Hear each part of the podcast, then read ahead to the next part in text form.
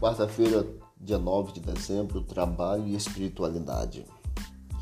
Na lição desta semana estamos estudando sobre o trabalho e a educação e hoje sobre a espiritualidade dentro do trabalho. Se vivemos no espírito, andemos também no espírito. Gálatas 5:25. O trabalho e a espiritualidade são inseparáveis.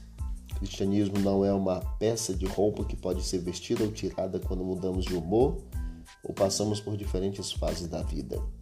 Em vez disso, o cristianismo cria um novo ser que se manifesta em todas as dimensões da vida, inclusive também no trabalho.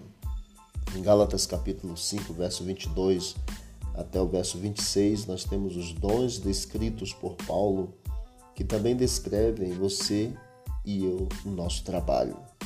Devemos ter os frutos do Espírito em todas as nossas ações.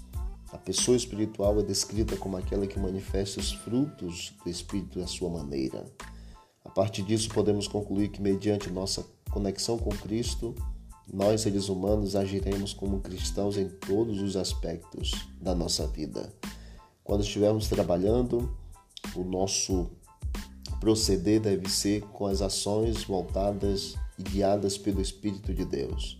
Alegria, amor, mansidão, bondade, domínio próprio, longanimidade, fidelidade, benignidade devem fazer parte da vida cotidiana de todos nós. Que Deus nos ajude, nos abençoe para que possamos demonstrar por meio de nossas ações um cristianismo é, verdadeiro em tudo que nós estivermos fazendo.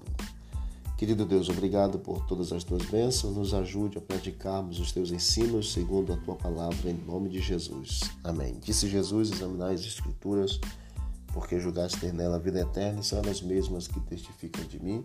Visite o canal Bíblia em Ação nas plataformas de áudio e encontre mais conteúdo para o teu crescimento espiritual. Forte abraço, vamos que vamos para o alto e avante.